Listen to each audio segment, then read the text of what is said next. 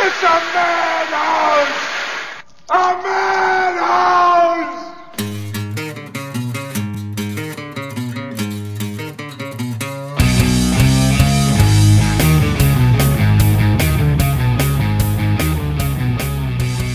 Hej og velkommen til Supersnak med Marvel Morten og Kim Helt, alias Morten Søndergaard. og Kim Skov. Det her er podcastet, hvor to tidligere tegneserieredaktører taler sig tosset om superhelte i film, tv-serier, bøger og populærkultur, men med en helt særlig kærlighed til tegneserierne, mediet, hvor alt godt opstår. Netop. Og i dag skal det handle om Abernes Planet. Planet of the Apes. Den næstbedste science fiction film fra 1968.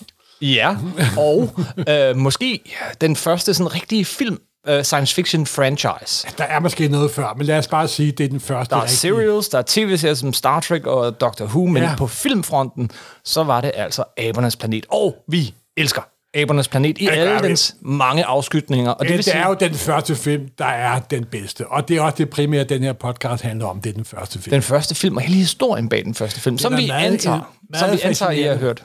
Ja, set. Men den findes sikkert også på lydbog. Helt sikkert. Nej, men det er også historie om, hvordan at Hollywood gik fra det gamle Hollywood til det nye Hollywood. Mm. Og det er også historien om, hvordan er sådan en kendt gammel, eller en kendt Hollywood-stjerne som Charleston Heston også indså, at jeg skulle ikke bevæge mig at lave de her kæmpe, gumpe, tunge, kæmpe historiske film. Jeg må prøve at finde noget, som ungdommen også er interesseret i. Så. Yes, yes, yes. Øh, men vi skal snakke om bogen, vi skal snakke om filmen, og så skal vi selvfølgelig også snakke om tegneserierne, Hele franchisen, som det hedder. hele franchisen. Men før vi hopper lige direkte ind i abernes planet, og, og hvordan det hele startede, så må vi jo lige have lidt forhistorie, fordi aber, det er jo ikke lige frem nyt i populærkulturen, heller ikke i populærkulturen 1968. elsker aber simpelthen. Yes. Og vi, det gør jeg, altså, når vi er begynder som små børn at få læst højt, så er det Peter Pandal, Peter Pedal, Curious eller George. George George simpelthen. Og han er, det er den sødeste og rareste af de her aber, man kan møde i populærkulturen. Eller herr Nielsen, som render rundt på, øh, på skuldrene af Pippi Langstrømpe. Selvfølgelig herr Nielsen. Det er indtil ille, og abe hester villa. Og hvis man kan lide Tarzan, jamen, Så er der- så, så er der Cheetah. Chicha, simpelthen. Og en masse andre aber. Og så hvis man kan lide Clinton, så har han lavet to film, hvor han er sammen med Clyde, den hårdt slående orangutan. Hvad, Morten? Dem, dem, dem, dem behøver vi ikke at snakke Jo, om. for der er en, der er endnu værre. En tidligere præsident.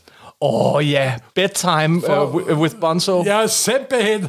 Ronald Reagan on. Simpelthen, simpelthen, altså. Ja. Og så er der jo Donkey Kong. Nå, spillet. Yes. Ja. Man prøver at falde på prinsessen, og så kommer den tapper italienske blikkenslager og kæmper imod. Simpelthen. Som, ja, ja. øh, Som, som jo introducerede os for øh, Mario. Simpelthen. Super Mario. Simp, som, der er jo en af årets største filmsucceser, ja. dog overgået af en plastikdukke. Yes. Jamen, det er her, vi er. Og så er der jo en, uh, Mighty Joe Young, der var en kæmpe abe. Men Ikke så kæmpe en som- filmabe, der overgår alle andre filmaber. Klart. Og Klart. det er King Kong. King Kong fra 1933, så vidt Ja, jeg husker. jo- ja. Det er jo faktisk en rimelig tidlig uh, tonefilm, altså hvis tonefilm starter i 1927. Og det er en hvad film, som man kan, det er en film, som man kan se den dag i dag, og stadig blive rørt af, stadig blive uh, opslugt af. Det er en fantastisk film, som er båret af en stærk kærlighedshistorie, drama. Uh, det er, ja, hvad er det, de siger? Skønheden. Det var The Beauty That Killed the Beast. The Beauty That Killed the Beast. Og det er også en film, hvor du demonstrerer, at det vigtigste råstof, når du laver special effect i film, det er kreativitet. Og stop motion. Og stop motion, men mest kreativitet. Yes. For det var der, hvor, og vi skal slet ikke ind på den film, og alle de mennesker bagved dem, det er 23 podcast, hvis vi skulle ville gå i dybden med det.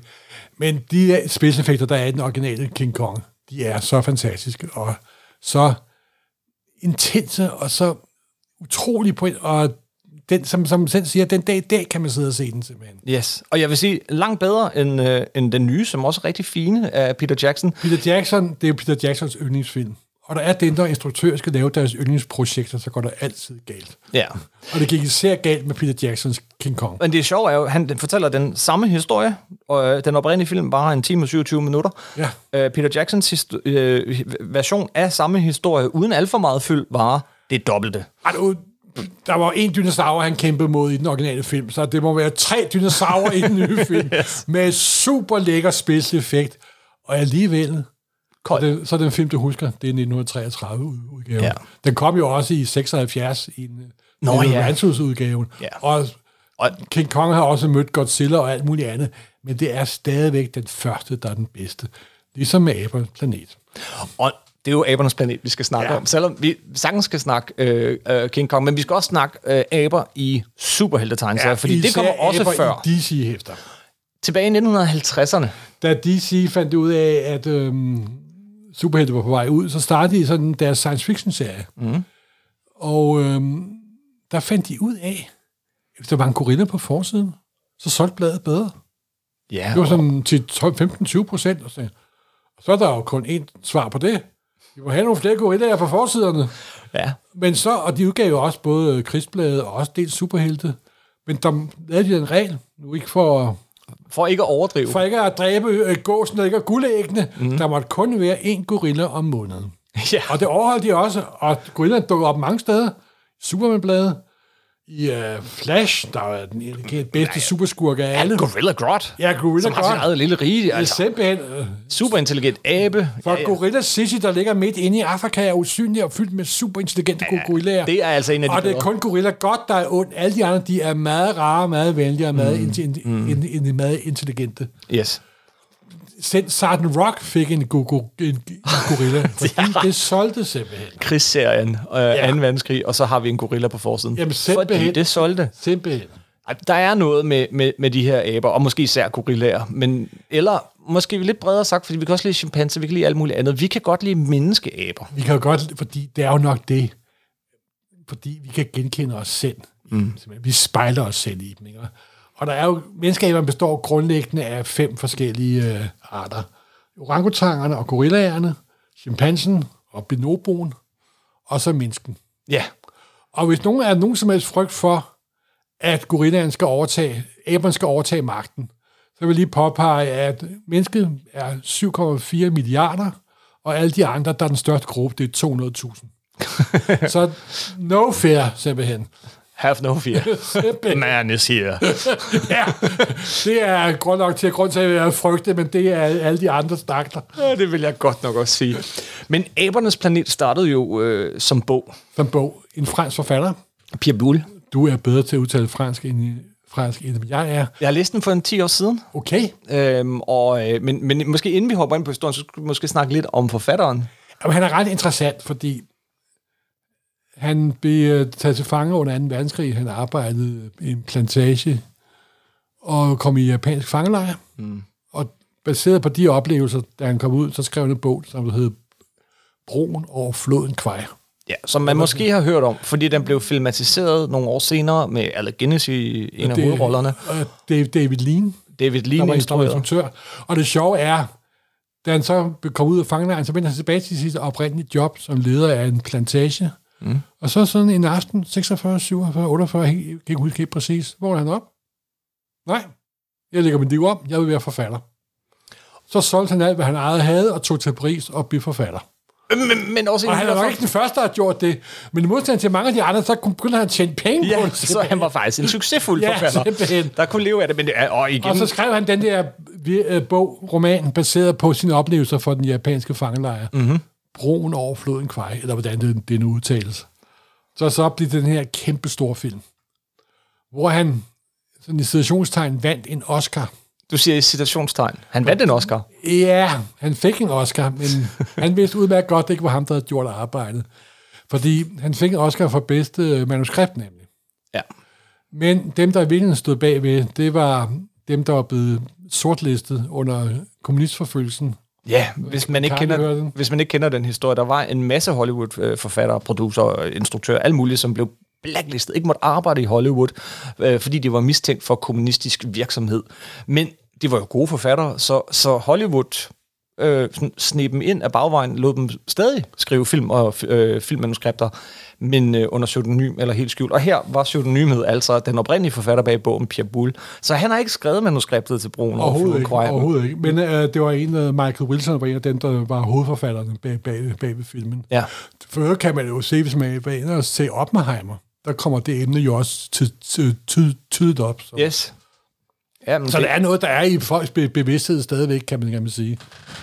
Men som sagt, men så skrev han også en, en anden roman nogle år senere. Ja. Og det var, og jeg kan ikke udtale det på fransk. Uh, det, det vil jeg heller ikke våge mig ud i, men, men, men, men øh, det betyder abernes planet. Ja, eller, jamen det er meget sjovt, Aber eller Planet of the Apes på amerikansk, eller Monkey Planet, som det hedder på engelsk. Monkey Planet. Ja, det hedder den på engelsk nemlig. Okay. Og, og monkeys og apes er ikke det samme. Det er en meget, meget sjovt, det er sådan noget oversætteri. Nej, men det er sådan en, en fremtidsfabel. En dyrefabel. I meget højere grad, end filmen er. Og, det, og men bogen han starter med, at der er nogle passagerer i et stjerneskib, mm. der finder den her flaske ude i rummet, en flaskepost i rummet.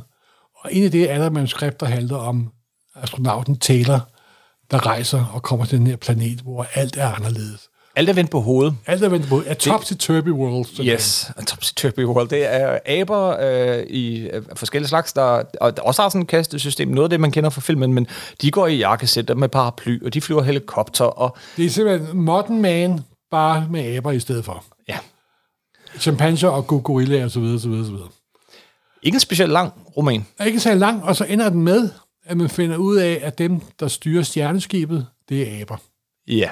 Simpelthen. Og det er, Dam, dam, dam. det er chokslutningen i bogen, simpelthen. Ikke?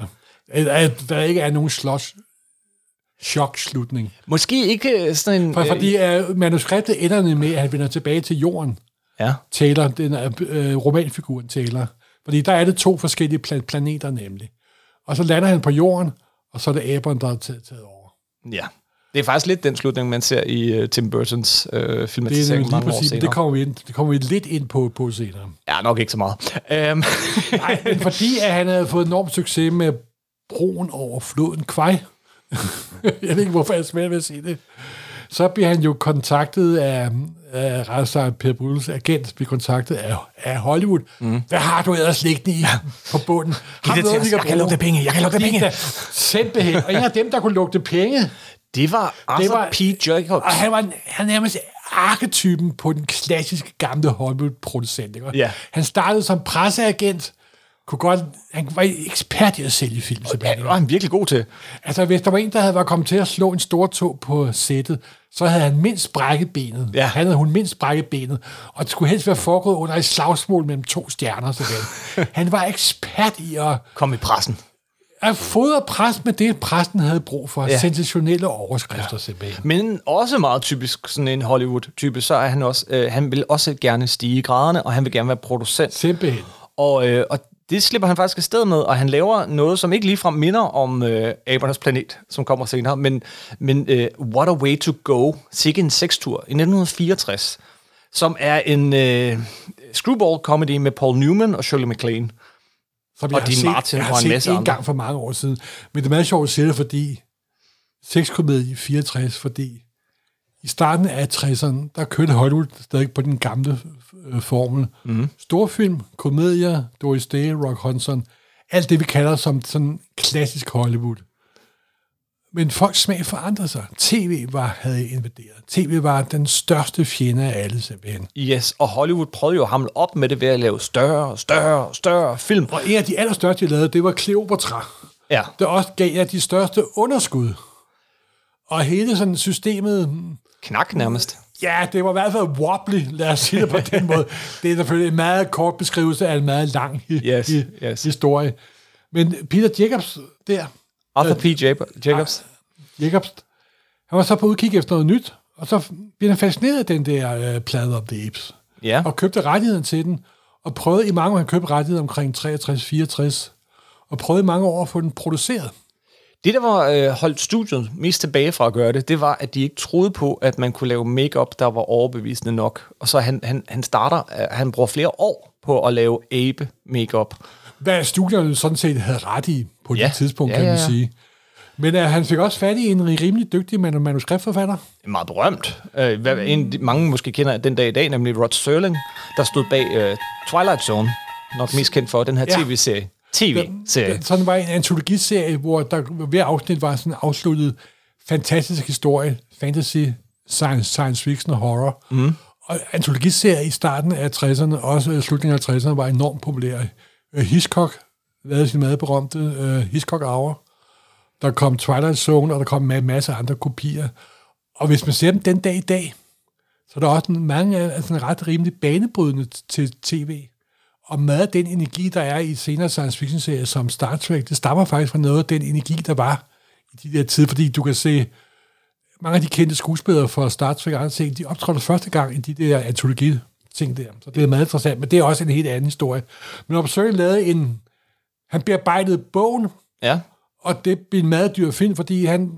Han fulgte jo konceptet oprindeligt vel med, at, at, at man skulle lave en helt fremtidsby fyldt med aber alle steder. Altså så mange aber, så mange store dyre maskiner, nye rumskibe, jeg ved ikke hvad. Det vil blive en film, der, den vil simpelthen blive alt, alt, alt, alt for dyr. Men han lavede bogen om på et meget væsentligt punkt. Mm-hmm. Og han begynder at... Fordi der var også... Den kolde krig kørte for fulde drøn på det der ti- tidspunkt.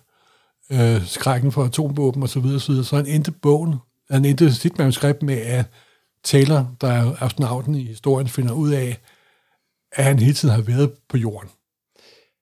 Ja, der var faktisk flere versioner af den slutning, ind, ind, indtil de endte der. Ja. Øh, slutningen var noget, de kæmpede med øh, lang vej igennem øh, Som de fleste øh, kreative mennesker gør. De havde faktisk i lang tid ikke nogen slutning. Nej, net- Så det var noget, der kom til sidst. Og Ja. inden da, så var der jo også sket det, at de det havde fået den idé. praktisk, at slutningen kommer til sidst, vil jeg sige. De havde også... Øh, ja, men altså, nogle gange vil man gerne fortælle en historie hen mod en slutning. Ja, okay. så det ved jeg nok ikke. Men øhm, de, de, de finder ud af, okay, hvis det skal kunne lade sig gøre på nogen måde, så bliver vi nødt til at gå lidt anderledes til det. Så i stedet for, at man bare vender det hele på hovedet, det gør man selvfølgelig stadigvæk, jamen så er det, så, så er det ikke sådan super avanceret, altså så er det ikke det moderne menneske i abeskikkelse, men så er, har, har aberne, det lever mere primitivt. Og, og, øh, og, og derfor kan vi også øh, slippe afsted med at gøre det lidt billigere. Vi flytter bare ud til nogle bjerge og nogle marker. Du tænker som en Hollywood-producer, ja. Hold op. Øh, men øh, Men, men for at få penge til en film, så skal man have en stjerne. hvad en stjerne? Og der var en kæmpe stjerne i 60'erne, og det var Charlton Heston. Moses himself, Ben Hur Ben himself. Hur himself. Han var jo han var ikke bare en stjerne, han var måske han var en af de top fem stjerner. største stjerner. Men han er også en meget sjov stjerne, fordi han kunne også godt mærke, at tiderne havde forandret sig. Mm. At Ben Hur og de 10 bud, The Ten Commandments, det var ikke noget, der var der kunne bruge mere.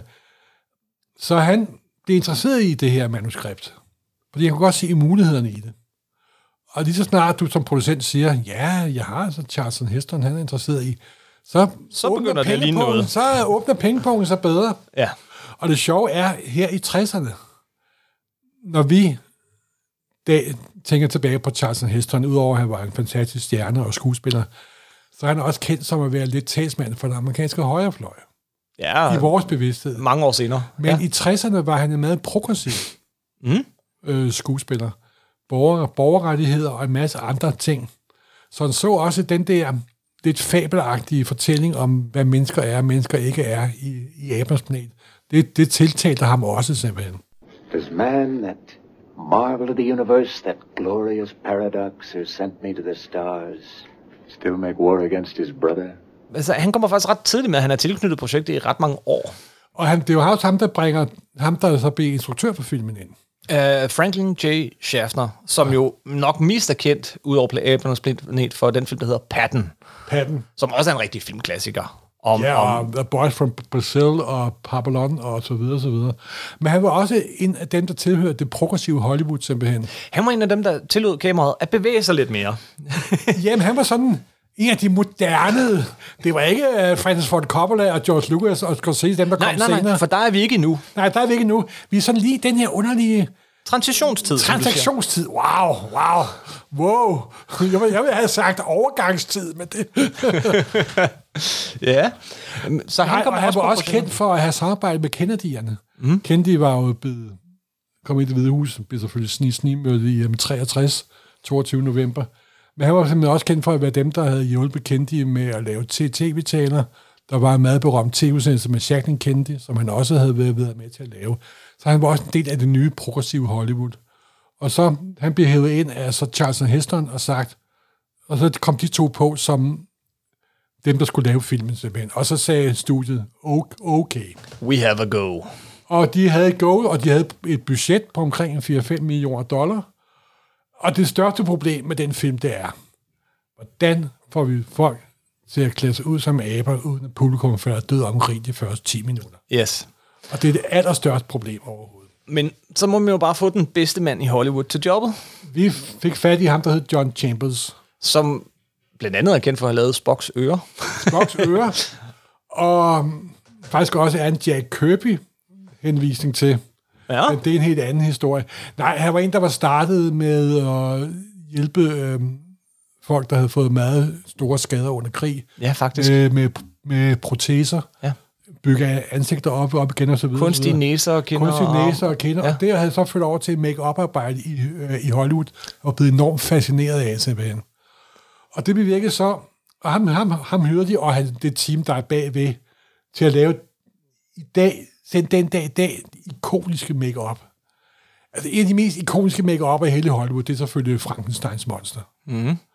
Og nu er jeg ikke helt inde i make-up-historien i Hollywood, og så jeg undskylder lige over for vores lytter, der er. Men en af de andre i mine øjne meget store, det er make-up'en fra, fra Abrams planet. For lykkedes ham faktisk at lave en make-up, du ikke gri- grinede af. Og, og hvor man kunne... Øh, altså, der, der var mimik. Øh, man, man kunne, øh, skuespillerne, de skulle måske overdrive, men, men de kunne bevæge munden, de kunne... Øh, øjnene var meget intense. De, ja. Han får lavet det her, al- altså, hvor øjnene virkelig bliver centrum øh, i det der ansigt på en, på en måde, som er faktisk ikke helt en til en som en abe. Men Jamen, de har jo jo- videreudviklet sig. Og, øh, og, og han får jo ikke bare lavet en abe, han får lavet alle. Øh, chimpanser, orangutang, gorilla osv. Det er utroligt fascinerende, og det er jo grundlæggende ham, der er stjernen i filmen, kan, man- kan man sige. Ej, det siger du. Og øh, på det tidspunkt var der jo ikke øh, make-up, var der ikke øh, Oscar for bedste make-up, så han fik en special Oscar nogle år senere, simpelthen. Ja. Og med hensyn til Jack Kirby-historien, det er jo, at ja, mange år senere. Argo, er det Argo? ja, det er Argo. Og det handlede jo om, at CIA skulle lave en falsk Hollywood-produktion, der skulle bruges til at smide, smule øh, folk ud fra Iran. Og det er et filmprojekt, som han, og der, det bliver han invo- invo- involveret i, fordi han, var også, han arbejder også sammen med CIA med at lave med, med maskeringer nemlig. Ah. Og han bliver også med til at hjælpe dem med at få det her Hollywood-projekt til at virke ægte. Og i forbindelse med det Hollywood-projekt, skulle der være nogle produktionstegninger, og så tog de nogle tegninger, Jack Kirby havde lavet. Der er en, der foreslog, at han skulle desere et, en slags Disneyland, baseret på Roger Zelazny's, en af Roger Zelazny's øh, romaner. Mm. Det er en lang indviklet historie, og så videre, så videre, så videre. Det var et tidsspor. Men. Argo, selve filmen, er jo, vandt jo Oscar, og så videre, så videre. Det var jo, øh, hvad er det nu, øh, det var Batman, der instruerede den. Ja, øh, Ben, ben øh, Affleck. Ja, Ben Affleck. Og Ben Affleck kaster faktisk en skuespiller i filmen til at spille Jack Kirby. Så derfor, lige hvad man faktisk siger Ben Affleck, så er han min held simpelthen. Vi skal have Jack Kirby med i alle afsnit på en eller anden måde. og vi fik ham også puttet ind her. Nej, men det er jo John Chambers øh, med, med make-up af aberne, der er det mest fantastiske ved den film. Øh, Men der var nu også andre, der var med på den.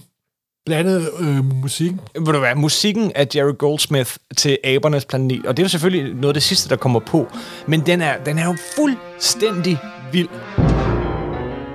Altså, Jerry Goldsmith er øh, en, en, en komponist, som bare skede hul i alt. altså, nu skal vi lave filmmusik på en anden måde, men det var stadig rytmisk, det var stadig øh, levende, men, men her bruger han percussion til alt. Det, han, hans tanke var ligesom, jamen, det skal være instrumenter, man kan finde i den her verden. Så, så det er det vildeste percussion-nummer, han laver den her. Altså, og, og Jerry Goldsmith har også senere øh, lavet musikken øh, til et havrefilm, men, men jeg synes bedst øh, den første Star Trek-film, The Motion Picture, hvor han også bruger percussion-instrumenter på en helt særlig måde. Jeg kunne snakke længe om Jerry Goldsmith, men jeg vil bare lige sige, der er to afsnit af det her, øh, øh, hvad hedder det, P, P, øh, P1-program, Nej, P2-program, som øh, Jakob Stilman og Ida Rud laver, som handler øh, om øh, Jerry Goldsmith, et afsnit om ham, og så er der et, der hedder Aber. Aha! Og det kan jeg anbefale. Du ved jo det godt, synes jeg, man at skulle høre. filmmusik er min store lukkede. Jeg ved det godt, jeg kan se, du sidder, du sidder faktisk med åbne øjne, men da, da jeg holdt foredraget her i Randers, mm. så sagde jeg, at det var elektronmusik. Hvad Nej, det, nej, nej. Jeg blev også straks korrigeret af Barbado. Og, og det og han havde fuldstændig ret i, simpelthen. Så sagt, det er min store blindepunkt. musikken til Abernes Planet er, er, synes jeg jo, altså, det er fuldstændig storslået, og noget af synes- det, der synes- holder jeg den så, så, så synes, det er- fremmed og genkendelig, fordi Jeg synes, det, det er fantastisk musik, altså. han er ikke det. opfinder egne instrumenter, altså det, jeg helt vild med soundtracket til Abernes Planet. Og jeg synes, det, altså, det er noget, der det, den giver ikke bare 2%, den giver de sidste 10-15% til den film. uh, også når, når de spiller temaet i de senere film. Nå, men andre. Men Anders, så skulle jo også designes nogle, nogle kulisser. Ja, Og den her mystiske, sådan øh, plastiske landsby hovedstad, det var designet af dem, der hed... Øh, uh, William Creeper og Jack Martin Smith. som, Øh, som jeg ikke kender ud over, at de har lavet Aber Abers planet, faktisk. Men ja, at, at det, og det er sjovt, at det ligner jo lidt deres tegninger, når man sidder og kigger på produktionstegningerne. Det kunne godt ligne sådan en Tatooine, øh, som man ser nogle år senere. Øh, jeg ved ikke, det er jo ikke så meget af det, de laver, der i virkeligheden kommer med. De, de holder det ret øh, udendørs og begrænset. Ja, og så øh, også de meget ikoniske kostymer. Uh, ja, af Morton Hack. Og jeg tror også, det var en god idé, at du dækkede dem fuldstændig til. Mm. Fordi så var det kun, Ansigtet. kun ansigtet, og så lignede de ikke aber, men var aber alligevel. Og på en eller anden mærkelig måde, så lykkedes dem at lave noget, som folk ikke grin- grinede af, og det var det, der var hovedformålet. Det er også fedt, den måde, de så kaster, ikke? Øh, fordi de, de får jo øh, mennesker, som har lidt figur af de abe-typer, de skal ligne. Altså nogle tynde, tynde mennesker, som, som, orang, øh, øh, som øh, hvad hedder det, chimpanser og orangutangen, altså med lidt større krop. Og øh, i kostymerne til dem, der spiller gorillaer, der de får nogle gigantiske skuldre og sådan noget, men de, de er stadig mere menneskelige i deres krop, end de er abeagtige. Øhm, og det, det, er jo, øh, det, det fungerer. Det fungerer meget godt. Det må man sige. Morton Hack hed øh, den person, der lavede ko- kostymerne. Det er nemlig rigtigt. Og så gik optagelsen i gang, og den gode Jakob, han var jo god til at sælge filmen. Så alle de historier, du har hørt om, at gorillaerne spiste frokost alene, og Ja. der, de var... De, der de var, delte sig op i grupper. ja, og så videre, og så videre. Den skal du ikke stole 100 Det, ja, den stoler faktisk lidt på, fordi den er også med i øh, den senere dokumentar, øh, der kom mange år efter, som faktisk er, der er en ret fremragende Ja, dokumentar. men tror stadigvæk, det bare er... Der er billeder i hvert fald af, at de sidder sådan ved bordene hver for sig, og folk Ja, ja, griner lidt af det. Men det kunne godt være opstillet. Ja, altså, producenten, tidligere presseagent, jeg stod ikke en meter på, hvad der kommer ud derfra, simpelthen. Det er så god en historie, Ja, Morten. det er jo netop det.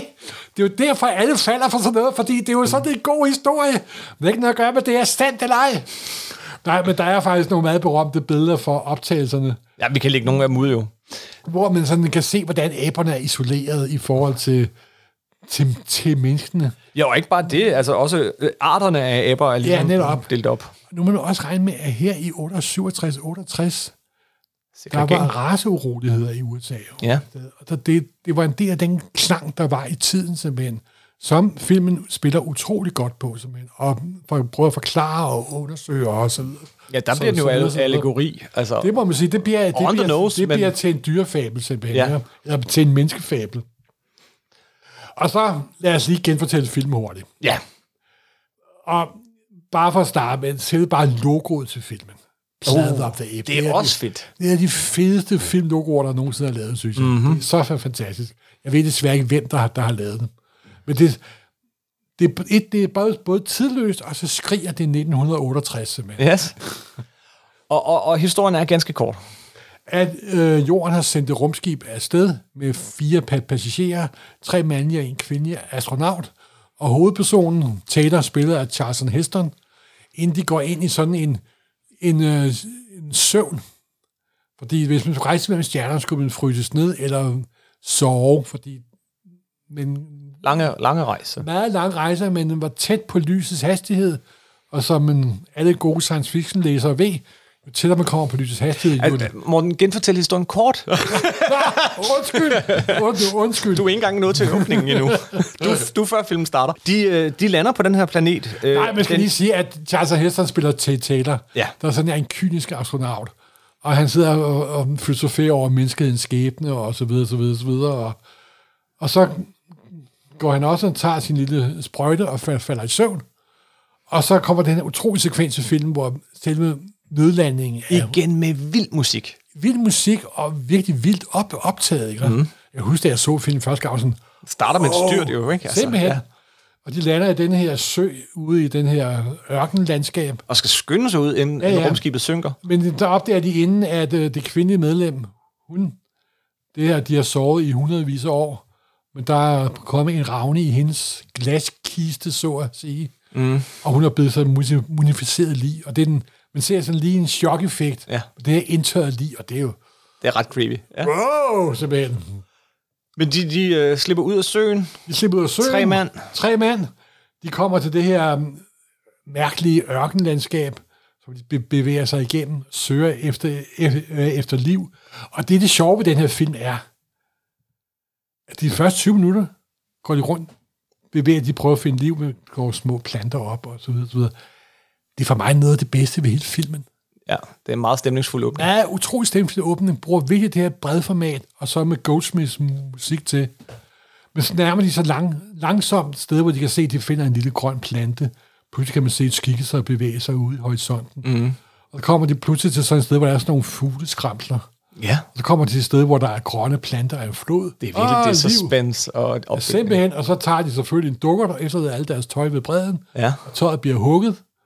Og så opdager de, at der findes menneskelignende væsener, de er mennesker, men de opfører sig, som de ikke har nogen civilisation. De opfører sig som aber. De Simpelthen. taler ikke. Ja, Taler som aber. ikke- Simpelthen.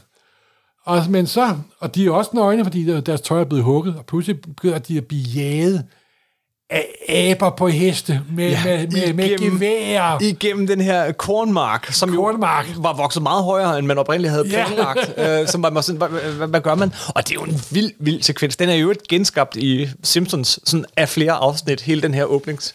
Øh, Altså, det er jo ikonisk. Det, det er en ikonisk scene, fuldstændig. Og, og det, er, det er så fedt, at man ikke kan se dem, for der går faktisk et stykke tid, før vi rigtig ser aberne. Og det bliver jo så endnu en chok-effekt, da vi så endelig ser dem. Igen med musikken. Simpelthen. Og det er jo det her sådan, det er jo ikke et super civiliseret samfund med biler og flyvemaskiner, men det er heller ikke middelalder. Det er den her, og det, der gør filmen så ordentlig, den her ordentlige stemning. De har de her læderdragter, de har geværer, men de bruger hestevogne. Ja. De har ikke eksplosionsmotorer. Og det er sådan det er meget, meget feudalt samfund, også opdelt med gorillaerne og jægerne, og de aggressive, og så videre, så videre.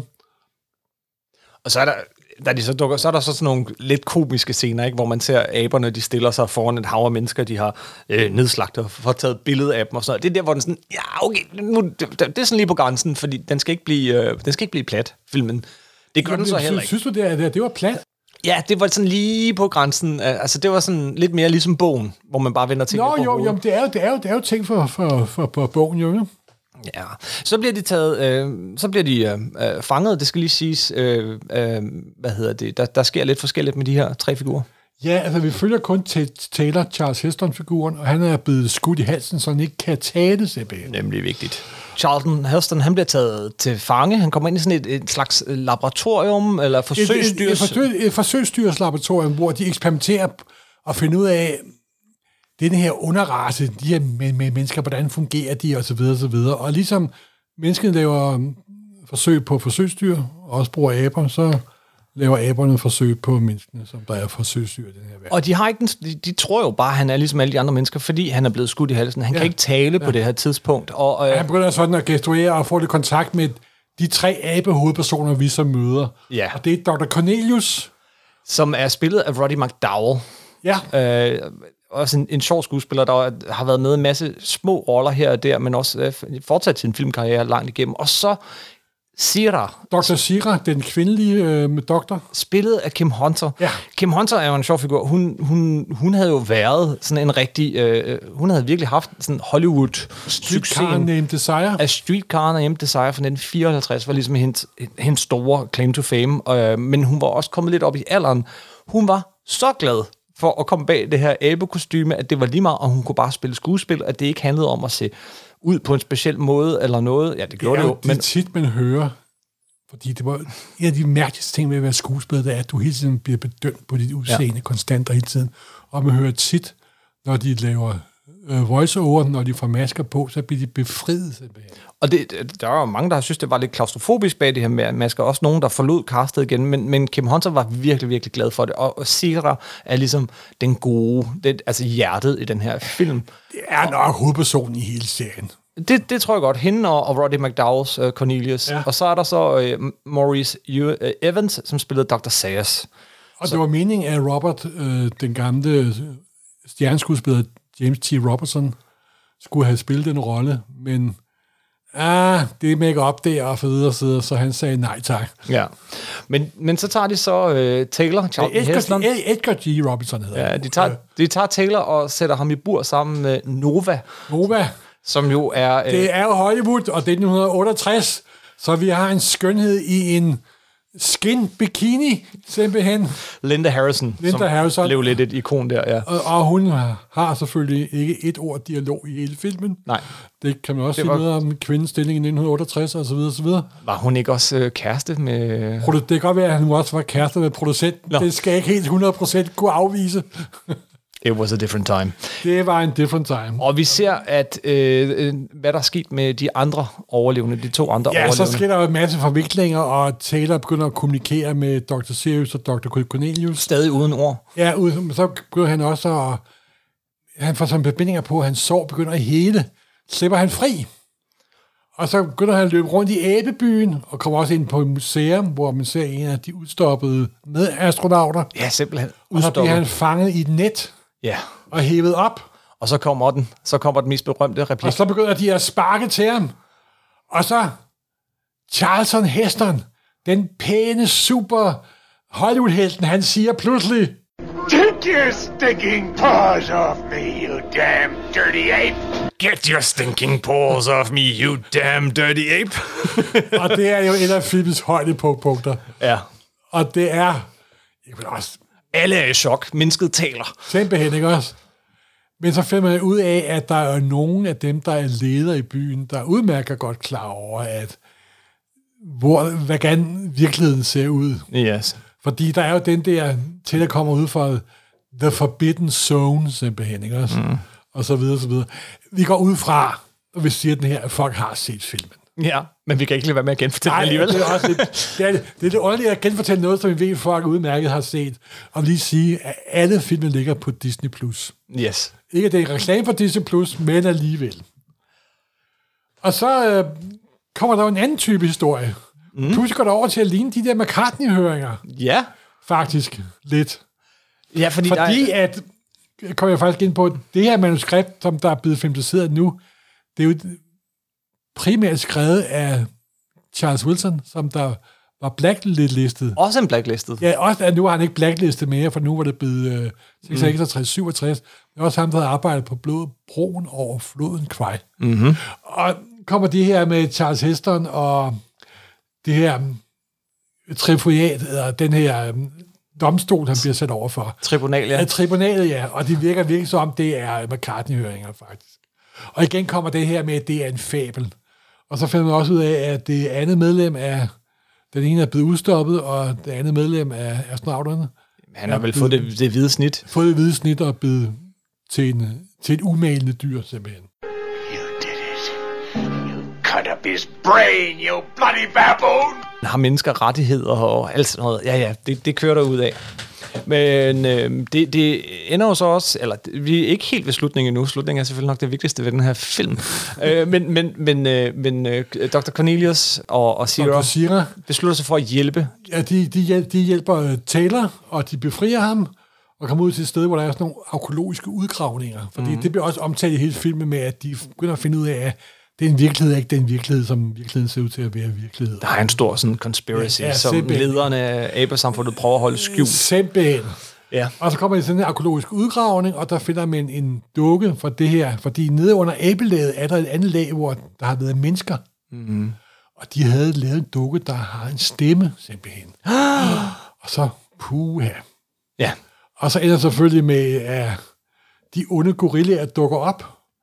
Og Dr. Sayers, og han er jo sådan, han er selvfølgelig skurken i filmen, ja. men han er også en, der prøver at bevare det, det samfund der. Og så kommer til sidst sådan en shootout, hvor de sådan bliver enige om en stillstand. Og så finder de ud af, at Charles, Charles Heston Taylor kan få lov til at rejse bort med Nova Ridende på en hest, det ser, det ser meget godt ud, ja. i, i stranden. Og så er filmen slut.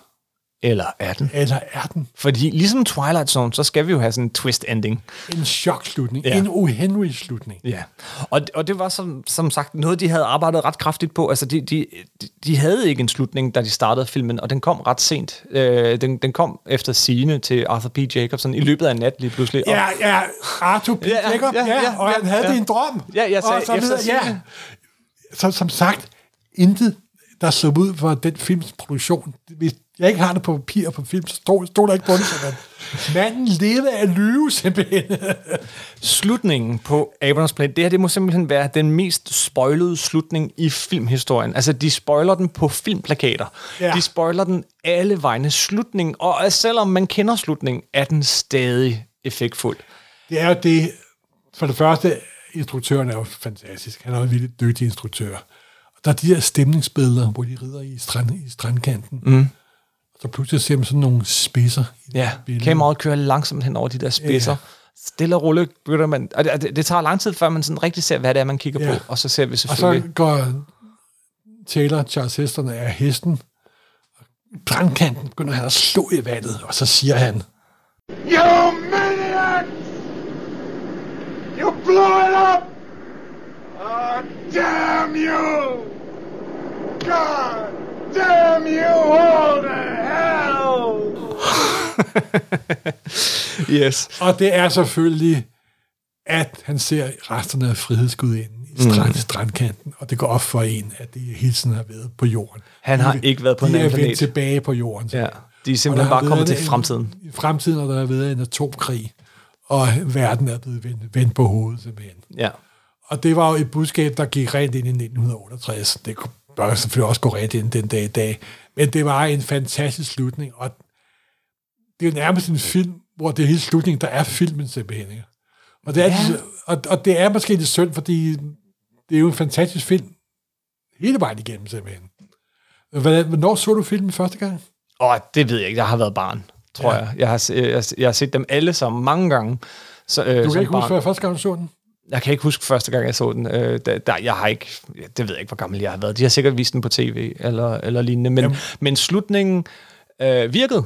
Jeg, jeg kendte ikke slutningen. Du kendte ikke Og, slutningen? og det tror jeg, de fleste kender slutningen. Jeg kendte ikke slutningen, og, og, jeg, var, jeg, og jeg, jeg fik den der, jamen, betyder det så, at... som jo er meningen. Øh, men altså, hold kæft, hvor er den flot. Og den fik mig jo så også til at, at, at gå videre frem, ikke? Og så se nogle af- de senere abefilm, som vi kommer ind på lige om lidt. Men, jo, der, men der var jo også en... det, at første gang jeg så den, det var faktisk i øh, filmorientering i 1968. Ja, altså Der TV-programmer. Ja, der viste de et klip for filmen nemlig. Ja. Der viste de sådan en del af den der abejagt der, jeg var sådan... Jeg gik ind og så den et par, en uges tid senere. Uh, det er Danmark Cup i Danmark. Det, dengang var der ret lang tid mellem den amerikanske premiere og den danske premiere.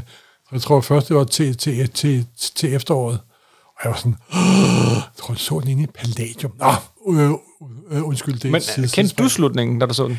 Ved du hvad, det kan jeg ikke huske. Det er det sjove. Jeg kan ikke huske, om jeg kendte slutningen eller ej. Nej. Jeg har nok fået det fortalt i skolegården, går jeg, går jeg ud fra. Simpelthen, det har jeg nok. For jeg kan ikke huske, at jeg blev overrasket, da jeg så slut, slut, slutningen. Men jeg kan ikke huske, om jeg læste bogen først, nemlig. Den kom på dansk, nemlig. Ikke, hvis jeg, det er jo ikke en specielt god bog.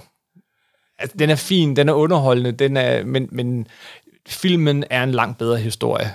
Uh, det, det, Ja, det, det er den selvfølgelig. Det er den selvfølgelig. Det er den selvfølgelig. Det er jo jamen, det er igen det der med, Hollywood går efter the big idea, simpelthen. Ikke? Mm. Og den tog de og så lavet om og lavet om til, til en Hollywood-film. Men det er også det sjove ved den film, det er jo, at det er en film, der både er gammel Hollywood og ny Hollywood. For eksempel er der i slutningen af filmen, hvor Charles Heston siger til en ung abe, "Du skal, det er ungdommen. Det skal ikke tro på de gamle. Det er ungdommen, der, der betyder noget. I still say you're making a mistake. That's the spirit. Keep 'em flying. What? The flags of discontent. Remember, never trust anybody over 30. Film kom i 1968. Ja. Og jeg bliver lige nødt til at nævne en anden film, der kom i 1968. Som også lidt involverer aber.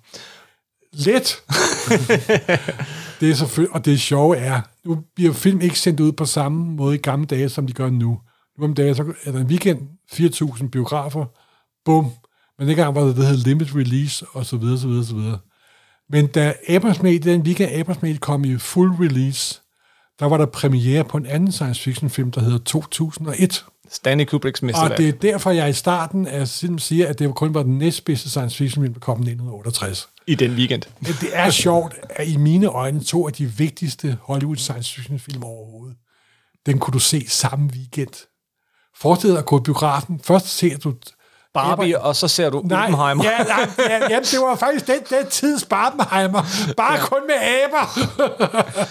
jamen, forestil dig, at du går ind og ser Abers planet. Og så går det om hjørnet, går det ind og ser 2001 bag, bagefter. Ja, mand. Blown away. Altså. Simpelthen. Og ingen, uden de her to film, ingen Star Wars, ingen, altså de her to film, de, de, de uh, baner vejen. Og øh, er jo i, altså, i deres egen ret noget, noget helt særligt. Altså, skal altså, vi lige jeg, jeg, nævne... har, jeg har, jo- jeg, altså, folk vil jo udmærket godt, at efter min grundlæggende mening, så findes der to typer af film. Der findes 2001, der findes der alle andre film. Det er selvfølgelig nok sat lidt på spidsen, men jeg mener det godt nok også alligevel. Ja, ja. og det er, og vi skal heller ikke ind, vi, laver, vi skal ikke ind på, på 2001. Det synes det bare det er fa- fascinerende, at de to film, den, gud, de kom samme weekend nærmest. ja.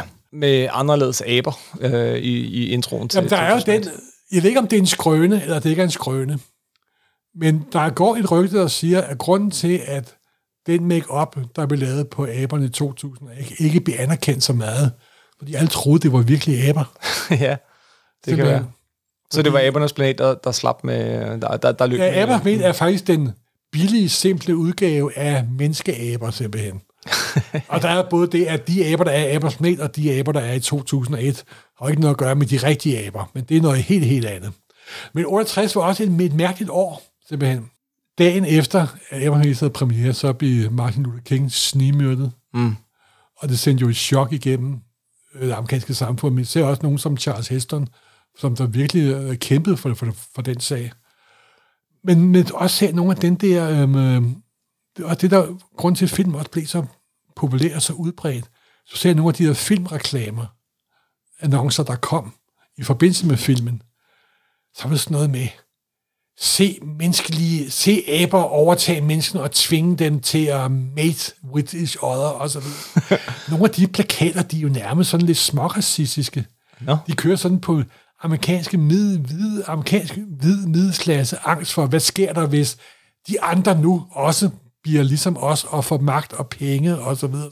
Så filmen udsendte en masse budskaber på samme tid, som forskellige grupper opfattede på forskellige tidspunkter. Det er også det, der gør filmen så fascinerende. Mm-hmm. Det var virkelig en film, der var i tidsånden simpelthen. Det var også øh, det år, hvor der var partikonvent og kæmpe øh, øh, slagsmål, der var raceoptøjer. Kvinderne ville også have frigørelse på det tidspunkt. Altså, verden var jo at lave simpelthen. Jamen, jeg tror hurtigt, vi kan blive enige om, at 1968, 67 68, det, Bobby det Kennedy er... bliver også snigmyrdet Ja. det år. Og under olympiaden, de to amerikanere, der vandt bronze og guld, da, amer- da amerikanske nationalmelodi spillede, så gjorde de The Power Sign. Ja, Og det er et meget stærkt billede. Og nu vil jeg godt beklage, men jeg kan ikke lade være med at sige, at 1968 endte med, at første gang menneskeheden sendte et nogen til månen, rundt om månen, det var Apollo 8, mm. og tog et af de smukkeste billeder, der nogensinde er taget i hele rumfartens historie. af jorden. Det berømte billede, hvor jorden ligger som en lille blå diamant i det her sorte hav. Ja. Og det er de mest fantastiske billeder, der nogensinde er blevet taget overhovedet, simpelthen. Så man må sige, at den her science fiction film, den kom på det helt rigtige Jamen, den tidspunkt. kom på det helt rigtige tidspunkt, og ja, be- beklager. Af sin tid, for sin tid. Simpelthen. Men Men det er Hollywood, vi snakker om. a worth, a thing og, worth er, doing. og det er Jacob. A thing worth doing is worth overdoing. Og det er Arthur P. Jacobs. Og nu tager vi hurtigt de næste fem år, hvordan du kører en franchise for at være succesfuld, Og helt i bund. i bund på fem år. Du starter med at lave en film nummer to. som jo nærmest er en genindspilning af film nummer et. Film nummer to er, synes jeg, den, der er svagest af dem alle sammen. Altså, ganske afgjort. Øh, hvor- På nær. Men det er noget helt andet. Men, men øh, jamen, den, den, den, første, den, kom i en, den første fortsættelse, den kom i 1970 ja. Allerede, så det, de har skyndt sig en, en lille smule. Og, og det, Beneath the Planet of the Apes. ja, og der, Og ja, PJ Jackers var nede på knæ og tigger og bed Charleston Hester om at være med. Nej, nej, nej, men... Han er med i hvad, men 10 han, minutter? Han var også et pænt menneske. Han vidste jo godt, at den film var også med til at forny hans karriere. Mm. Hans karriere. Han lavede senere andre virkelig gode science fiction film. Så videre, så videre, så videre. Solitaire Green, og så videre, så videre. Det var også lidt, der var efterfølgende på hele den her Aber Abrams franchise. Så han vidste godt, den havde bragt nyt liv ind i hans karriere. Så jeg kan godt være med i starten og i slutningen. ja. Og så hyrede de en anden, der lignede Charles Heston. Og Næsten. det er nem, det er nem, det, som barn, da jeg så den, så forvirrede det mig vildt meget. ja, og det skal lige sige, man sad og ser den på et lille tv med, på VHS-bånd, ikke? Men det, var, altså, det forvirrede mig ret meget som barn, kan jeg huske. Øh, og, men, men selv dengang, altså den, den film brød jeg mig ikke om. Og jeg synes, slutningen på den film, bare for at hoppe over dertil, hvor at vi lige pludselig møder sådan en helt subrace af mennesker, som er muteret efter atomeksplosionen. Zone. Øh, Det er noget her. pis. Jamen, hør nu her. Resten af abefilmene, de næste fire, der kom, det er potboilers. Det Men- Men, er, det er ex- exploitation og så videre. så videre, så Ja, videre. men nu skal du passe på, hvad du siger, for jeg holder faktisk ret meget Jamen, det gør af jeg også, det gør jeg også. Nå, det okay. det. Men jeg siger bare, at jeg ved, hvad det er. Ja, Ligesom nogle af vores superhelte-serier ved vi jo godt, hvad det er, men derfor holder vi af dem alligevel, jo ikke? ja. Nej, der kom Beneath the Planet of the Apes. Og, Og og så- den endte med, at jorden går under. Ja. Der er sådan, sorten, skærmen går, går sort, In one of the countless billions of galaxies in the universe lies a medium sized star. And one of its satellites, a green and insignificant planet, is now dead. der var engang en planet, og nu er planeten ikke længere. Og så tænkte jeg, nu må den her franchise det være overstået. Men den tjente sgu også penge. Ja. Det var mindre budget og mindre indtjening. Jamen, det jo faktisk, han havde, det var et meget simpelt regnestykke. Hver sequel, det er halve budget. Simpelthen. Halverer budgettet hver eneste gang. Øh, hvad hedder det? Diminishing, diminishing returns, tænker man. Det er ikke ligesom i dag, hvor man skruer op for budgettet, når man laver en fortællelse. Nej, nej, her gør man det bare mindre og mindre og mindre. Men den næste film, Escape from, from the Planet of the Apes. Escape from the planet of the apes. Their adventures are completely fresh, completely new, astonishingly different from what you experienced in Planet of the Apes and Beneath the Planet of the Apes. der vender de sit eget koncept på hovedet, og Cornelius og, og, og Sira kommer til jorden og er, har ligesom den der øh, Taylor-rolle, hvor at, øh, at, at de viser sig som intelligente. Og den er morsom. Den har nogle virkelig sjove Altså, scener. det er jo også ret tragisk, Jamen, det er den sige. også, men, men der, der er meget mere humor i Ja, den. jamen selvfølgelig, selvfølgelig. Og når man ser den i dag, så ligner det en tv-film. Det ligner virkelig en Og tv det er skudt som tv-film, lavet som tv-film. Men jeg kan huske, at jeg så den inde i Palladium, og jeg elskede, altså jeg var helt vild med den her serie der. Mm. Så det var fedt for mig, at der kom en film nummer tre. Og året efter kom der sgu en film nummer to. Conquest Ja, of the film nummer Planet tre. of the Apes. Fordi uh, film nummer tre ender jo med, at Cornelius og Sarah, de bliver dræbt, mens der er en lille søn, der overlever. Caesar. Det er rigtigt. Caesar. Han er så hovedperson i film nummer 4. Og fem. Nej, ah, nej fire kun. Ja, egentlig. kun 4. Og, hvor- nå ja. Og så 4 ender med, at man ser The Beginning of the Planet of the Apes. Ja. Og så tager de faktisk nogle plot-elementer fra den oprindelige bog. Ja, og vi får Ri- Ricardo Montalban, Ja, den senere øh, uha. Karen, Karen! øh, som spiller den her... Karen! som spiller den her... Ja, hvad er han egentlig? Cirkus?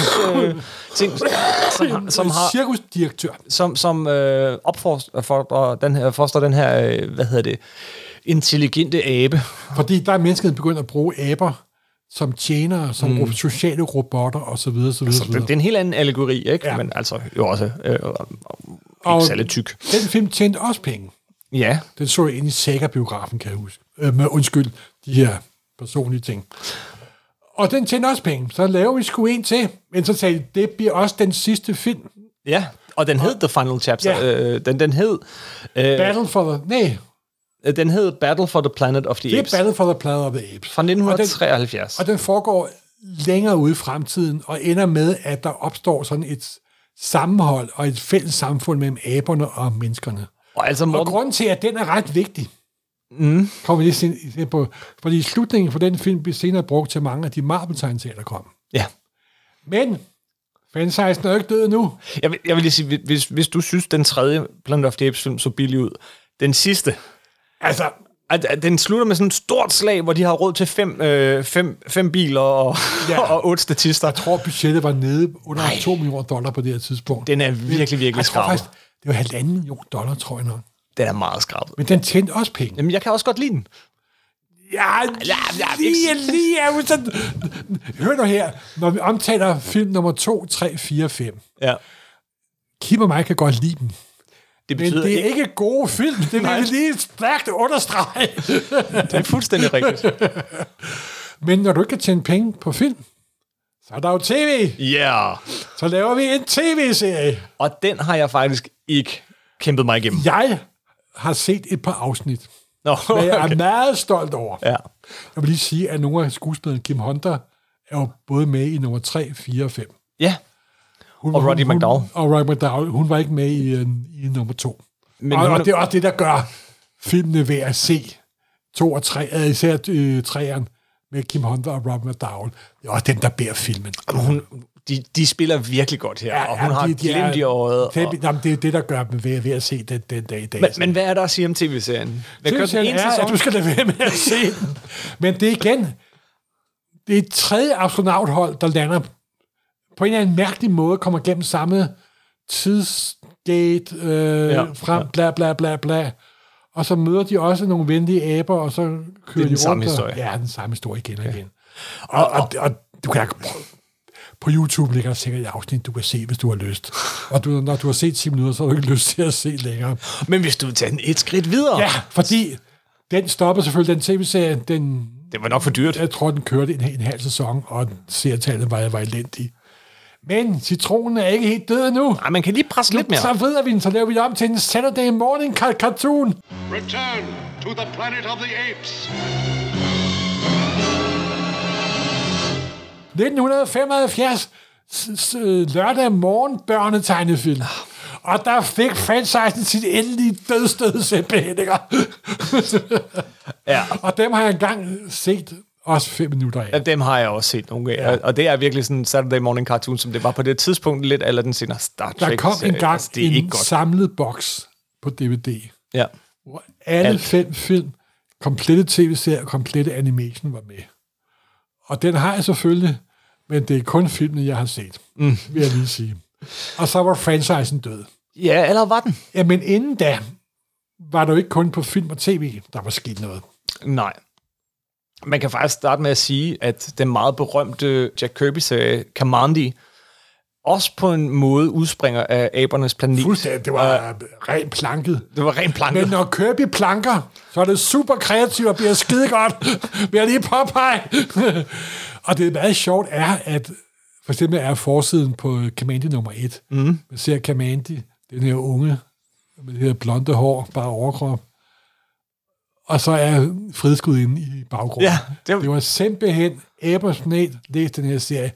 Men Kirby lavede den selvfølgelig om til noget helt andet, og det er, det er faktisk en af Kirby's mest populære serier for, mm. de, for DC-perioden. Sjovt, sjovt nok, Kamandi var langt mere populær end hele hans Force World-serie. Ja, Hvad der selvfølgelig er lidt kedeligt, men ja, sådan er det. så sådan er det. Men over på Marvel, der var 70'erne, superhelten var ved at dø, horrorgenre var i gang, men samtidig begyndte Marvel også at eksperimentere med at lave filmtegnserier. Filmtegnserier og magasinformater, Magasin, magasin sort sort hæfter, Så de lavede sort hæfter, der hed Planet of Apes. som er gået hen og blevet en klassiker. Jeg har, der kom 26 numre, og jeg har stadig en kæmpe stak, stak af dem. Ja, og hvad er det, der gør den serie så, så fed? Det er ens, fordi når vi snakker om øh, femte film, Battle for the Planet of the Apes, mm. den slutning der, der er Don Munch og Mark Pluk skrev historien og fortsatte historien derfra. Og Mark Pluk er jo ham, der er kendt for at lave Werewolf by Night og Frankenstein-serien fra Marvel. En af Will Eisners gamle, gamle elever. Fantastisk tegner, og det smukkeste tegneseriearbejde, den mand nogensinde har lavet. Det er Abers Planet. De lavede sådan mange af, en del af siderne er lavet i sådan kulkridt, Ja, og det er sort-hvid, og det er så flot. og han har tegnet en, en, en abe til mig. Øh, den, den står der Har han hjemme. ja. Nej! Jo, den er Jeg pisseflot. kan ace dig på det. Ja. Vores Mark Borato, vores grafiske designer, han har en original side af oh. Mark Pluk. Og det er virkelig noget særligt her. Også Ja, fordi jamen, det er det, det, helt fantastisk. Det er jo tegnet og atypisk for sin tid til ikke at skulle farvelægges. Ja. Og, og det gør, at øh, ja, kulkriterier du, og sådan blyantskitser og sådan noget, det, Ja. det er sådan meget mere øh, menneskeagtigt. altså, Okay. Jeg mangler et ord her, det kan jeg godt høre, men, men det, det var lavet til masseproduktion selvfølgelig, men på en anden måde, fordi at, at han har vidst, at han ikke skulle farvelægges eller noget, så han har ligesom udfyldt det hele med sine egne streger. Og det er selvfølgelig, at der, historien er ok, men det er Mark Pluks tegning. Det er tegningerne, ja. der gør det. Men øh, hæftet, den ene halvdel af hæftet var de her nye historier. Den anden halvdel var, de begyndte at genfortælle Filmen. filmen, og det var George Tosca. Og så fik de et problem med første nummer, Fordi lige- Åh oh, ja, det havde jeg glemt. Ja, men det havde jeg ikke glemt. Og Charles Heston havde bestemt heller ikke glemt det. Jeg Nej. har sagt Charles Hestons agent. Fordi en af også tingene ved Charles Heston, han var en meget intelligent skuespiller, og han var i stand til at lave kontrakter, der var gode. Mm. Han indførte en kontrakt, at ingen måtte bruge hans billede i forbindelse med kommersielle ting. Ja. Og de havde lavet, det- George Tosca havde lavet den her tv-serie, eller lavet den her tegneserieudgave af filmen, hvor Taylor lignede Charleston Heston. Det har jeg så ikke fået lov til, at de ikke betalt for, så de måtte tegne hele historien om. Ja. Og det bevirkede, at det første nummer kom lidt forsinket, og de tabte penge på første nummer. Men det solgte så godt, at de begyndte at producere flere. Så husk altid at læse kontrakten. Hvad var det, du sagde? Der kom 26 numre fra Marvel, og Jeg tror, der kom 26 numre fra Marvel. hvor er de samlet? Øh, Ja, øh, de er blevet samlet. Øh, Ja, det er ikke så længe siden, vel? nej, de kom nogle, fordi på et tidspunkt, øh, så havde øh, Marvel ikke co- copyrighten. Mm. Men nu har de fået copyrighten tilbage igen, nemlig. Ja, Der kører nye Planet of Apes tegneserier nu fra Marvel. I as we speak. Men inden da, så har copyrighten jo været rundt forskellige steder. Den har været vidt omkring. Og Emma Smith kan kombinere med alt. Ja, Simpelthen. og det, det, det oplagte er Tarzan øh, på Planet of the Apes, som er en, Simpelthen. en, en, en, jeg vil ikke kalde det en klassiker, men en af de mere kendte øh, crossovers, fordi det Og er, det er utrolig mange der er crossovers. Det, altså Planet of the Apes har ikke haft så mange længerevarende øh, selvstændige serier, men de har haft utrolig mange crossovers. Altså, og Tarzan er selvfølgelig meget oplagt. siger. Tarzan er meget oplagt, øh, men vi har... Og, og, Men øh, de små aber skal også møde den store abe. ja, der er selvfølgelig også Kong, Kong, versus... øh, Planet of the Apes. Og så er der jo min favorit. Det er... Ja, ja. Star Trek og Planet of the Apes. Du har læst den? Nej, Nej, Morten, den er god. jeg, jeg er ikke som dig, der æder alt Star Trek fuldstændig øh, ukritisk. Ej, simpelthen. IDW. Men den har verdens bedste titel. The Primate Directive. The Primate Directive. Det er en genial titel, simpelthen. Den er overraskende sjov og god. Nå, okay. Øh, IDW er jo mestre i, når de har en franchise, så ved de, at de har den i kort tid, og Ja. som Turtle-fan, så har de Turtles for tiden, og, ja. og, og Turtles har jo mødt alt fra øh, X-Files til, til Batman. Har Turtle til, mødt X-Files? til Batman, til, til Street Nej, Fighter. nej, til, nej. De, de bliver ved og bliver ved. Og det gjorde de også i den relativt korte periode, de havde Planet of the Apes. Og, øh, og, og der er også Planet of the øh, Apes møder Green Lantern. Ja, det Øh, var, og- DC har også haft fingre i den. Nej, nej, det var der IDW havde øh, rettighederne, og de lavede det her crossover. Men IDW's Star Trek øh, Planet of the Apes Primate Directive, det er top underholdende, og det, det er endda godt øh, tegnet og fortalt. Den, den kan jeg Okay. altså godt Så anbefale. bliver jeg nødt til at læse den. Altså, hvem kan stille sig op mod sådan en kæmpe gorilla andre end? Captain James T. Kirk. Bare, bare titlen The Primate Directive. Jamen, det er da nok. Det er perfekt. Det er nok. Ja. Du har mig allerede. Øh, og ellers på sin tid, jamen så, så Så er der jo det, vi, vi kommer her franchise-aspektet ind. Ja, fordi det er faktisk en af de første sådan rigtige franchise ting. Før Star Wars virkelig revolutionerede det her, hvor at, ja. At alt blev til legetøj og, og, og, og sådan noget. Og det blev der også planer, fordi de fandt ud af, at hvis du ikke kan tjene penge på filmen, der vil dog sige, at ham, øh, producenten Jacobs, ja. øh, Jacobs, han havde noget af en fiasko med øh, Dr. Doolittle. Nå ja, den kom året efter, eller to år Ja, efter. Eller han, sådan noget. og det var en kæmpe oplagt, en kæmpe, kæmpe produ- produktion. Men i forbindelse med den produktion, så kom der også en masse merchandise, Aha. Tasker og spil og så videre, så videre, så videre. Og Jacobs har nok fundet ud af, at måske tjente jeg ikke penge på filmen. Men jeg tjente sgu penge på alt det her crap ved siden af. Så det er ikke helt umuligt at finde en Planet of the Apes madkasse fra Nej. 1968. Og der er selvfølgelig masker, og der er spil, og der er tidlige actionfigurer, og der er romanudgaver. og det er sjovt, at der ikke er et rigtig godt computerspil, egentlig. Ja, der er et computerspil, men det er ikke særlig godt. og øhm, øh, der er novelizations af, af bøgerne, Selvfølgelig. Ja, af filmen. øh, med David Jarrell og Jerry Pournelle, to kendte science fiction forfattere. Ja. Du kan også få et uh, legetøjssæt, hvor du kan illudere Taylor, der ligger og banker i sandet og forbander menneskeheden.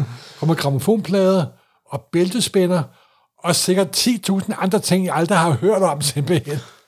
Ja, man skal jo mælke sådan noget. Øhm, men det, det var jo også en klassiker, og i 2001, så ja. Kom en meget længe ventet, meget omtalt storfilm.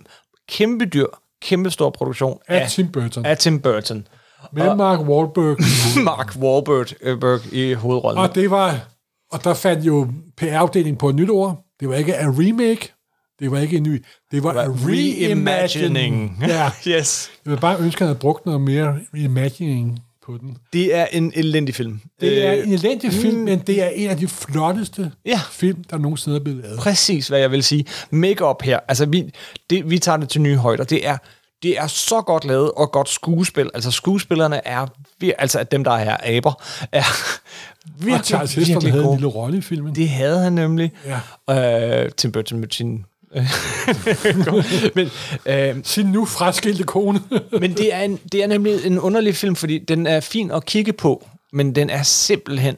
Øh, det er tomgang på tomgang på jamen, tomgang. jamen, det, er det, der, det er lidt det samme der med Peter Jacksons King Kong.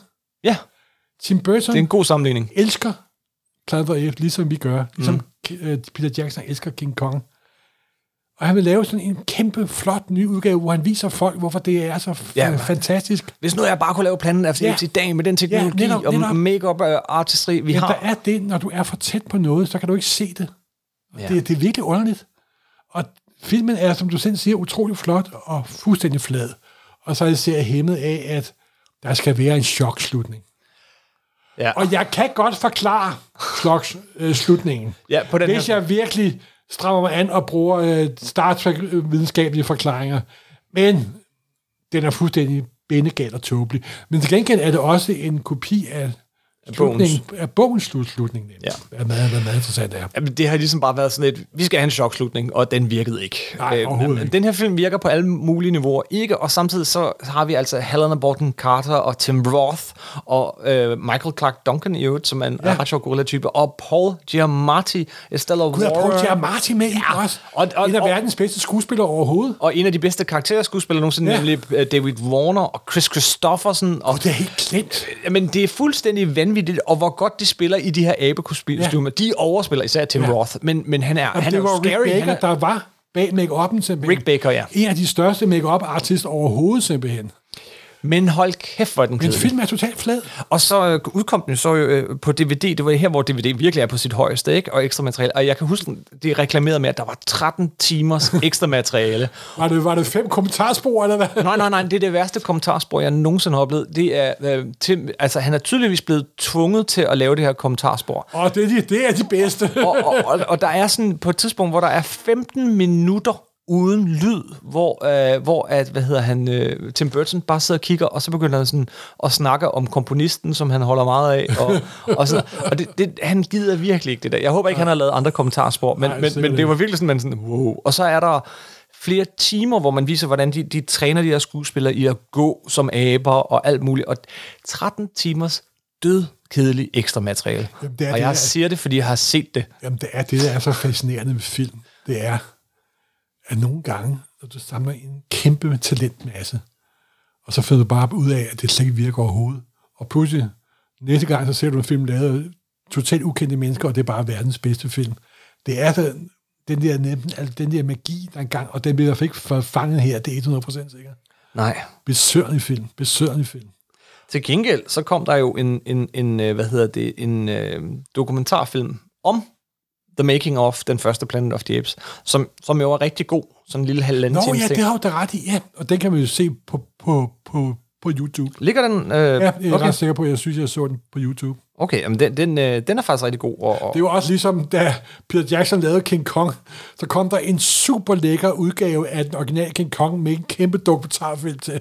ja, den hedder, øh, hvad hedder det, Behind, øh, Behind the Planet of the Apes. Ja, simpelthen. Øh, og, det er jo, og, og, og den er instrueret af Kevin Burns, ja, som jo har lavet nogle fantastiske Kevin Burns er en af de bedste øh, dokumentarer, som er med, med dokumentarister, som Amerika har. Ja. Nå, men nok om den. Der Og det er også bare lige for at afslutte det hele. Jamen, 10 år senere, 10 år efter, efter Tim Burtons Ja. film, så kom der jo faktisk en god Planet of the Apes film. That ship's company property. He hasn't spent any time with other chimps. They're not people, you know. You're trying to control things that are not meant to be controlled. Rise of, the, Planet of, the Apes. Og det, der var sket på det tidspunkt, det var, at computerne var nu kommet. Ja. Og Andy, og Andy Serkis var nu kommet. Ja. Andy Serkis spiller øh, hovedrollen, som, som jo faktisk er den her, øh, vel egentlig en slags, øh, en slags den her øh, abe, som, som de får. Altså han, ja. han er den første. Og hvilken abe, anden abe har Andy Serkis også spillet? King Kong. Netop, simpelthen. Den mand kan spille alt. Gollum. Jeg har holdt øh, ret meget af den. Det er sådan, det er sådan et øh, mindre øh, drama, kan man sige. jo, men øh, det er virkelig en ordentlig reimagine. Ja, ja, sige. det er, og det er en ny historie. Altså, det handler om, hvordan... Det, det, vi er tilbage i tid i forhold til... Man kunne egentlig godt... Det er The Rise go- of the Planet of the Apes. Med lidt god vilje kan man godt sige, at det er alt sammen inden for samme kanon. Fordi det her det er bare over mange år tidligere. Det er her, vi ser, hvordan aberne begynder at få intelligens Ja, og og overtage. det er selvfølgelig med genetisk bla bla bla bla. Og det er en virkelig god, god, god, god film. Den fik to efterfølgere, en i 14 og en i 17. Ja. Og uh, Dawn of the Planet of the, uh, of the Apes og uh, War on, of the Planet of the Apes. Og de er også ok, men ikke lige så gode som, den, som Rise of the Planet of the Apes. Jeg synes, de er rigtig gode, men, men jo, de er men ikke det er, lige så gode. problemet er, at øh, Dawn og Battle, nej, hvad hedder den, War, Det er, den, det er den samme film. det er den samme film nemlig. Det er det, ja. der er problemet med den. Ja. Men der kommer en ny her i 24-25. Kingdom of the Planet of the Apes. Oh, og det kan være, at vi nu når der... Altså, Og det og sjove er jo også, at de har jo taget Cæsar-figuren for den anden, for den, for den tredje film. Det var det, jeg og, lidt og efter gjort- lige gjort- før. Og gjort til hovedperson her. Ja. Og, og den kan vi varmt anbefale.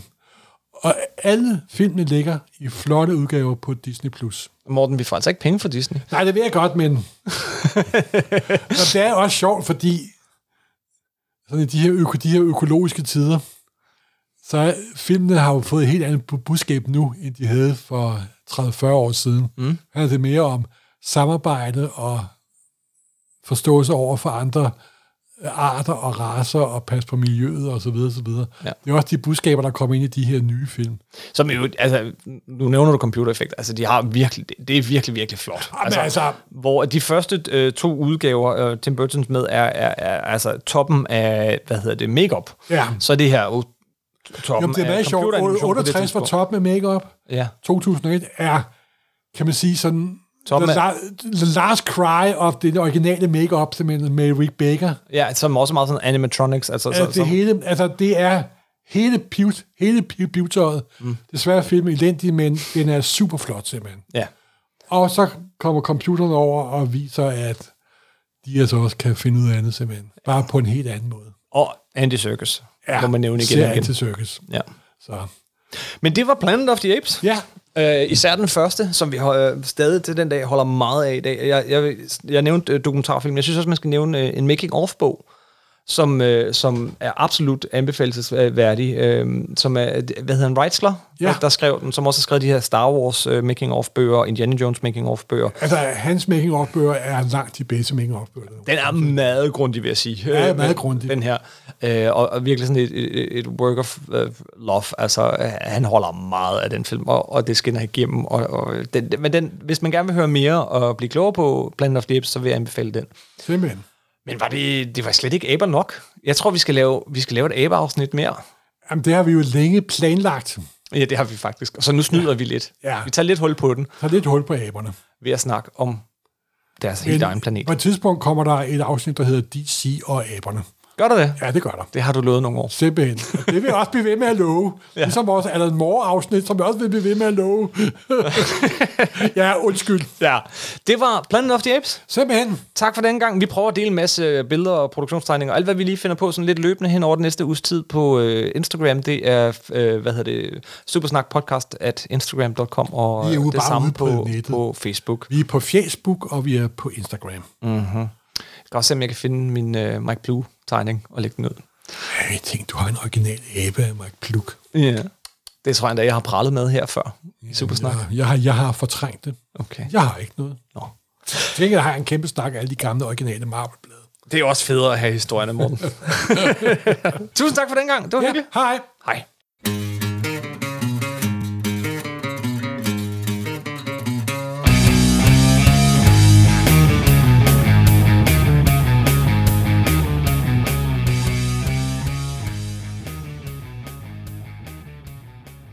Chalk up another victory for the human spirit.